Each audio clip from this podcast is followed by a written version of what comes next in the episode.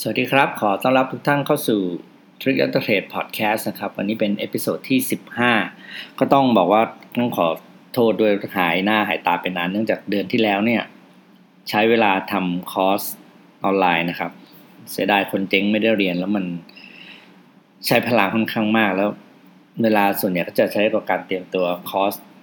นั้นนะครับ เพราะว่าสอนกัน 20 วัน 20 เรื่องนะครับ ก็จบไปแล้วด้วยดี ก็ต้องบอกว่า feedback ค่อนข้างดีนะครับ มีหลังจากนั้นก็ยังมีคนสมัครอะไรเข้ามาเรื่อยๆ ต้องบอกขอบคุณทุกท่านที่สนใจนะครับ ถามเข้ามาหรือว่าลงเรียน คือคอร์สนี่มันเป็นคอร์สที่ บอกใครทุกคนก็งงครับว่าเออคอร์สอะไรอะไรอย่างเงี้ยก็มันเป็นคอร์สที่สอนการธุรกิจแต่แบบเป็นเป็นเชิงรับนะครับ ก็คือ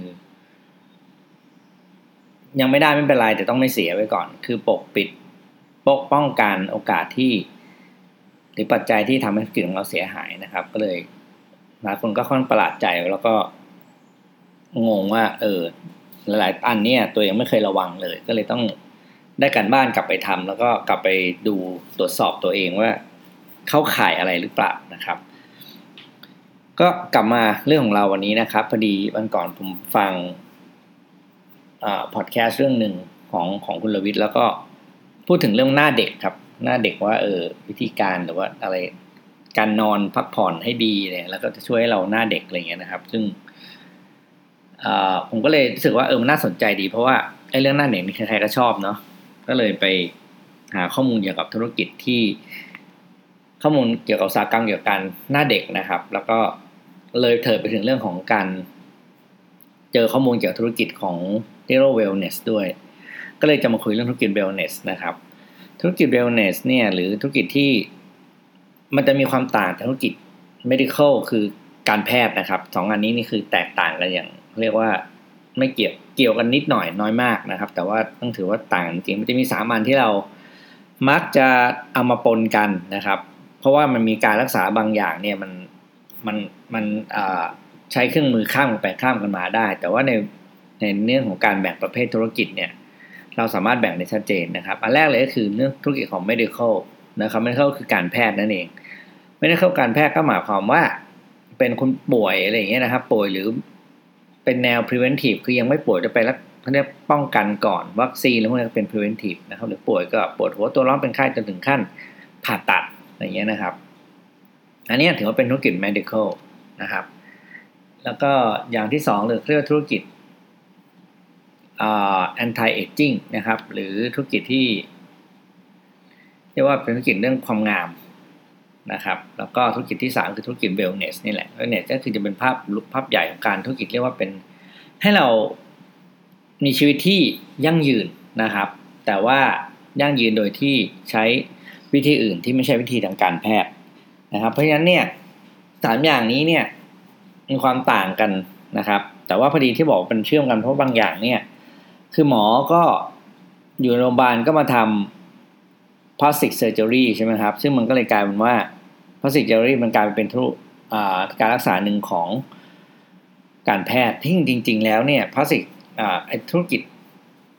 plastic surgery เนี่ยมันเริ่มมาจากการที่เราการแพทย์คือเขามีเพื่อรักษาผู้ป่วยนะครับ เช่นผู้ป่วยอย่างพวก skincare ต่างๆ แบบผ่าตัดปะเนื้ออะไรอย่างเงี้ย มันเริ่มมาจากการที่ว่าเขาคิดขึ้นมาเพื่อรักษาผู้ป่วยก่อน แล้วมันก็พัฒนามันเป็นจากผู้ป่วยจะมารักษาผู้ไม่ป่วย คือเสริมจมูกอะไรความงามอะไรต่างๆ ก็ว่าไป แต่พอดีทำด้วยหมอ เพราะฉะนั้นภาพมันก็เลยรู้ว่ามีความปนกับธุรกิจการแพทย์อยู่เหมือนกันนะครับ วันนี้จะมา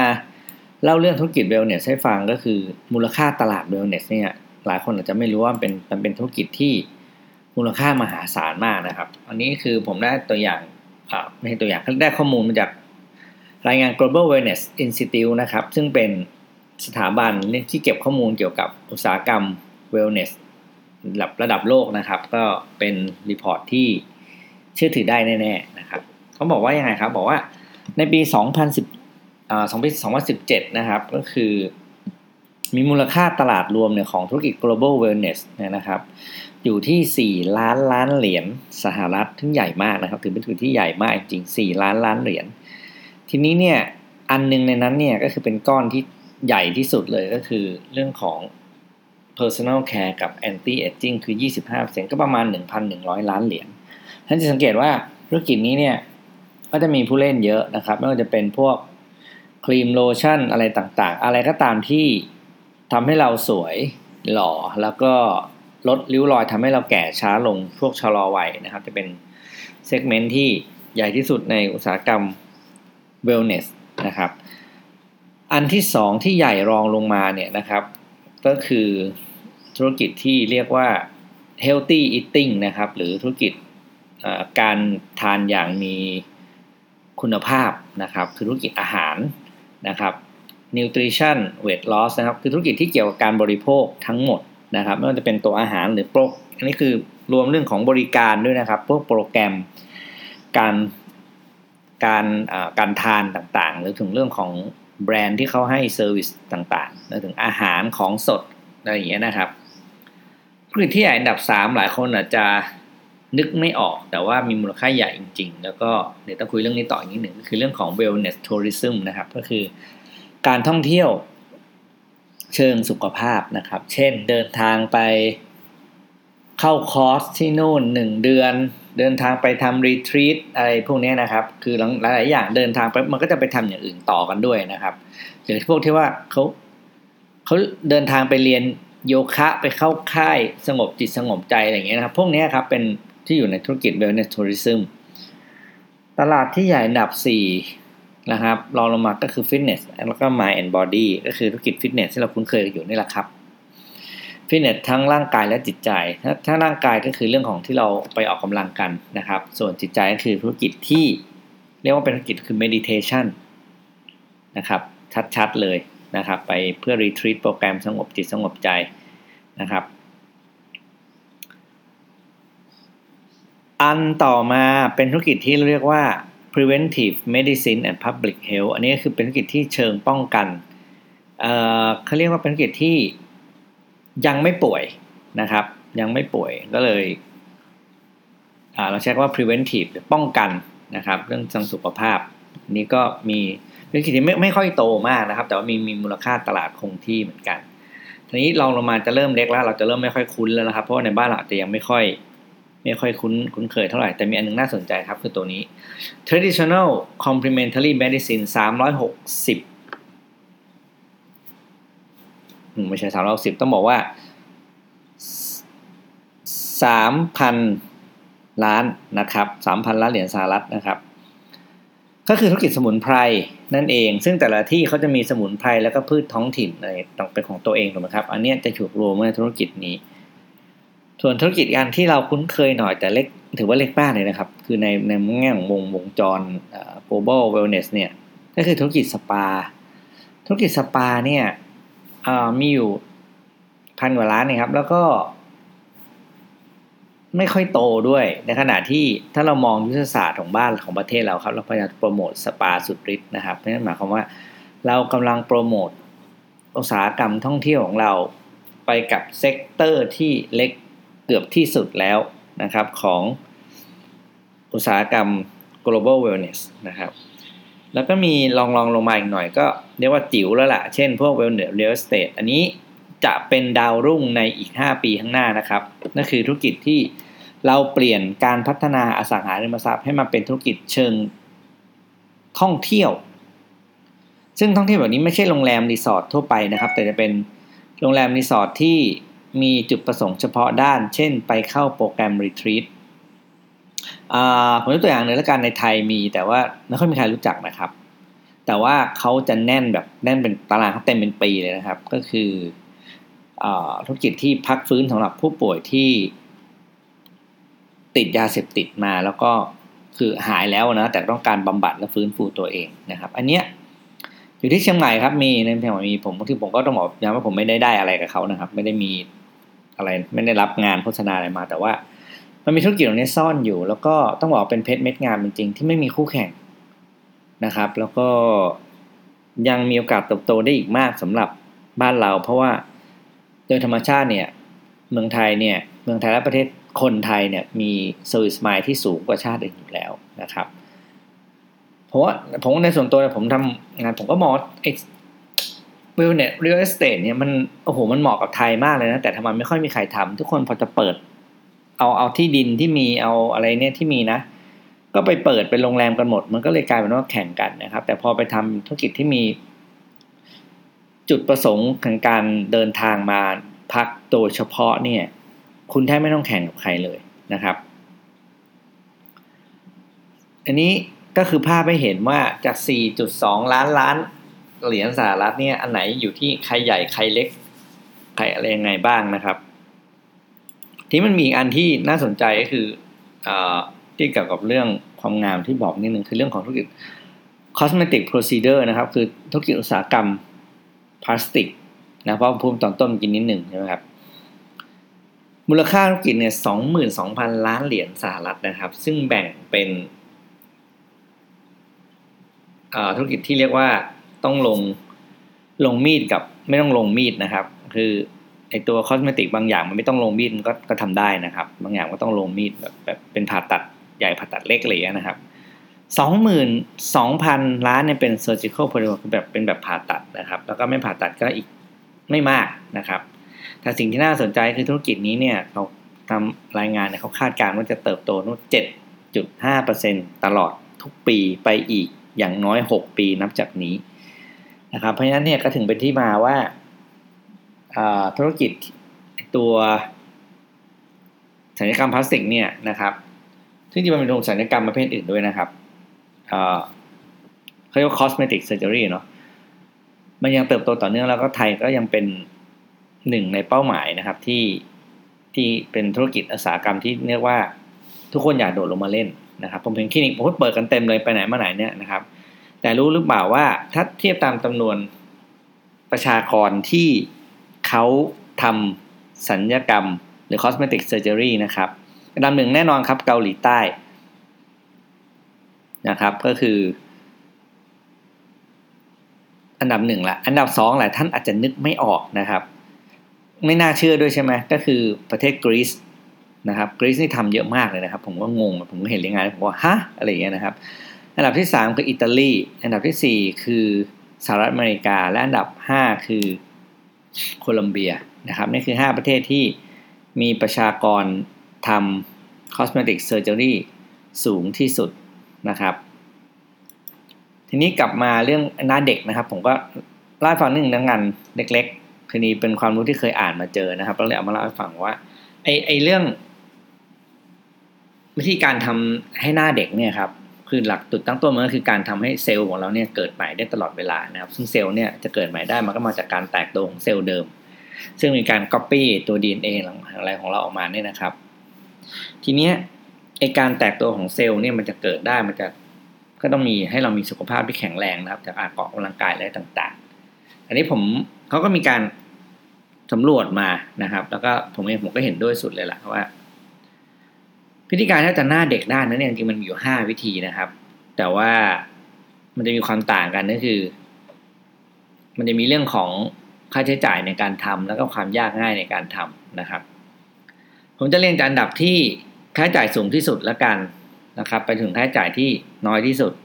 นะครับ เพื่อเราจะได้เพื่อเป็นทางเลือกเนาะจะเอาไปทำวิธีการหน้าเด็กนะครับที่วิธีการที่ช่วยเราหน้าเด็กแล้วก็ ใช้เงินสูงสุดเลยนะครับ ก็ต้องบอกว่าคงไม่หนีเนาะก็คือการสวยด้วยแพทย์นั่นเองคือการทำศัลยกรรมความงามต่างๆนะครับ อันนี้ทุกคนก็คงชัดเจนเนาะคือมันแต่มันดีคือมันสวยเลยไงบ้องเดียวแบบเดือนนึงก็เปลี่ยนคนใหม่แล้วนะครับ แล้วก็ แต่ก็อย่างว่าแล้วพอทำอย่างนี้ปุ๊บคุณก็ต้องเวลาคุณเอาชนะธรรมชาตินะครับ คุณก็ต้องใช้เงินเป็นตัวแรกเพราะฉะนั้นเนี่ยธุรกิจเนี้ยมูลค่ามัน วิธีการนี้มาถึงเป็นสิ่งที่น่าจะแพงที่สุดสำหรับใครสักคนที่จะเลือกทำนะครับ อันดับสี่คือแพงต่อมานะครับ ก็คือการทานอาหารเสริมทานอาหารเสริมเนี่ยถ้าอาหารเสริมที่ดีจริงๆมันดีจริงๆนะผมผมเองผมก็เคยทานบางตัวนะครับ บางตัวผมก็ต้องแบบเคยทานแบบของที่ต้องบอกว่าในไทยไม่มีขายอะเออ แล้วก็เราก็มีโอกาสได้ทานนะเฮ้ยมันดีจริง ๆนะครับ แล้วก็ ผมก็เล่าแต่รอเมื่อไหร่ในไทยจะได้ขายตัวนี้เพราะว่าตัวนี้ขายดีแน่นอน ผมก็พูดชื่อไม่ได้นะครับ เพราะว่าเขาก็พูดไปก็ไม่มีขายอยู่ดีแหละเออบางอันที่มันดีมันดีจริงๆแล้วมันก็มันแต่มันก็แพงนะครับ คือกล่องตอนนั้นทานอยู่หกพันกว่าบาทนะครับ เพราะฉะนั้นอาหารเสริมเป็นอีกวิธีหนึ่งที่ช่วยให้คุณหน้าเด็กได้ แต่ก็ต้องแลกหมดด้วยเงินเช่นกัน แต่อาหารเสริมเนี่ยใช้เงินน้อยกว่าครับ แล้วก็ใช้เวลามากกว่าการทำศัลยกรรมหรือสวยด้วยแพทย์นะครับ อันดับต่อมาอันดับสามนะครับกลางๆอันนี้ผมว่าทุกคนคุ้นเคยก็คือ การเลือกใช้ผลิตภัณฑ์ความงามไม่ว่าจะเป็นเซรั่มนะครับ หรือว่าครีม day cream night cream การอะไรต่างๆนะครับ นี่ก็น่าเป็นมูลค่าตลาดที่ใหญ่มากเพราะมันแมสมากๆจริงนะครับ แล้วก็ค่าใช้จ่ายก็ไม่แพงมากก็เลือกเอาตาม ความชอบของแต่ละแบรนด์ตามสรรพคุณที่ที่เรามองหานะครับ อันดับ สองนะครับก็คือ เสียตังค์น้อยหน่อยแหละ แต่ยั่งยืน แล้วก็ทำง่าย แต่เห็นผลช้านิดนึงนะครับ ช้ากว่าทุกอันที่ว่ามา มันจะสวนกันเลยนะครับ ระหว่างเงินกับผลที่เห็นนะครับ อันสองที่ว่าคือการออกกำลังกายนั่นเองนะครับ ทุกครั้งที่การออกกำลังกายมีผลวิจัยมากมายที่บอกว่าจะช่วยให้คุณมีเซลล์ที่ดีขึ้นแล้วก็ เรียกว่า หน้าเด็กลงนะครับ สุขภาพดีเลือดสูบฉีดอะไรต่างๆนะครับ นี้อันที่หนึ่งนะครับของการเคล็ดลับที่ทำให้คุณหน้าเด็กนะครับ แต่ไม่ใช้เงินเลยด้วย ก็คือการนั่งสมาธิครับ การนั่งสมาธิเนี่ยผมเองผมก็เคยได้ทราบข้อมูลเนี้ยนะครับจากจากจากดรนัทเสียมาลานะครับพอดีท่านก็เป็นผู้เชี่ยวชาญด้าน สมองอะไรเงี้ยก็การสร้างสมาธิด้วยนะครับ ก็ส่งผลวิจัยเพื่อให้ผมอ่าน ก็แบบว่ามันมีผลวิจัยโอ้เต็มไปหมดเลยครับ ที่บอกว่าการนั่งสมาธิเนี่ยช่วยให้เซลล์ของเราได้รับการพักผ่อนแล้วก็สามารถแตกตัวได้เร็วขึ้น และความยาวของคู่เซลล์นะครับ ที่มันเป็นตัว x ตัว y อะไรเนี่ย มันจะมีกิ่งที่ขยายออกมาเมื่อ เราเข้าสู่สภาวะสมาธิอะไรนะครับ เพราะฉะนั้นเนี่ยที่สำคัญคือ สมาธิไม่ใช้เงินด้วยนะครับ นั่งแค่คุณหาเวลานั่งอยู่กับตัวเอง วันละห้านาทีสิบนาทีนะครับ ทุกคนบอกว่าอยากนั่งแต่ทิ้งก็แปลกตรงที่ว่า เป็นสิ่งที่ไม่ใช้เงินเลยนะครับ แล้วก็ไม่ต้องพึ่งพาไม่ต้องรอใครด้วย แต่เราทำได้ยากที่สุดจริง ๆ นะครับ ผมเองก็ตั้งใจว่าตั้งแต่เดือนนี้จะเริ่มกลับมานั่งสมาธินะครับเพราะนั่งสมาธิครั้งสุดท้ายก็คือประมาณ เดือนกรกฎาคมปีที่แล้วนะครับ ตอนนี้ไปปฏิบัติธรรมแล้วก็นี่ก็จะครบปีแล้วพอดี ดูพอดูดูตารางงานล่วงหน้าก็แบบว่าเฮ้ยนี่มันจะปีแล้วเหรอเลยต้องรู้สึกว่าคงจะต้องเข็นตัวเองกลับมานั่งสมาธินะครับ ก็มันก็มีแอปพลิเคชันหลายตัวนะครับ ที่ช่วยเราทำสมาธิได้นะครับ แล้วก็จับเวลาอะไรต่างๆ เพื่อเป็นกำลังใจกับตัวเองว่าวันนี้เรานั่งได้กี่นาทีอะไรอย่างเงี้ยนะครับ ก็อยากให้ลอง เลือกวิธีนะครับ ที่จะให้ตัวเองหน้าเด็กได้นะครับถ้าเป็นผมเนี่ยก็จะเลือกจาก สิ่งที่ทำง่ายสุดและใช้เงินน้อยสุดนะครับ จะได้ประหยัดหน่อยก็สมาธิออกกำลังกาย ส่วนการใช้ผลิตภัณฑ์ความงามการทานอาหารเสริมแล้วก็สวยด้วยแพทย์เนี่ยสำหรับผมเนี่ยจะข้อห้านี้ไม่มีทางอยู่แล้วครับก็รู้สึกว่ามันจะไกลตัวมากนะครับสามสี่ก็อืม maybe นะครับ แล้วแต่อาจจะเลือกใช้เท่าที่จำเป็นนะครับ ก็วันนี้ก็ฝากให้เป็นข้อคิดนะครับสองเรื่องคือเรื่องของการเลือกถ้าใครสนใจเรื่องของอุตสาหกรรม wellness นะครับ ก็พยายามเลือกให้ถูก sector เลือก sector ที่เรามีอนาคตที่จะทำนะครับ แล้วก็มีโอกาสจะได้ไม่ต้องแข่งคนอื่นมากนะครับ ไม่ใช่พูดถึง wellness แล้วก็จะต้องไปทำสปาอย่างเดียวไปอย่างเดียว ซึ่งมันผู้แข่งมันมากมายอะมันมีเซกเมนต์ใหม่ๆ ที่ให้เรามองนะครับ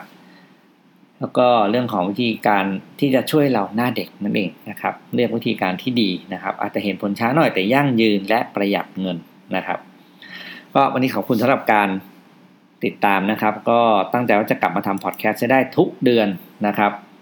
เอ้ยทุกวันไม่ทุกเดือนทุกวันนะครับ ก็ขอบคุณต่อการรับฟังนะครับพบกันใหม่ตอนต่อไปครับ สวัสดีครับ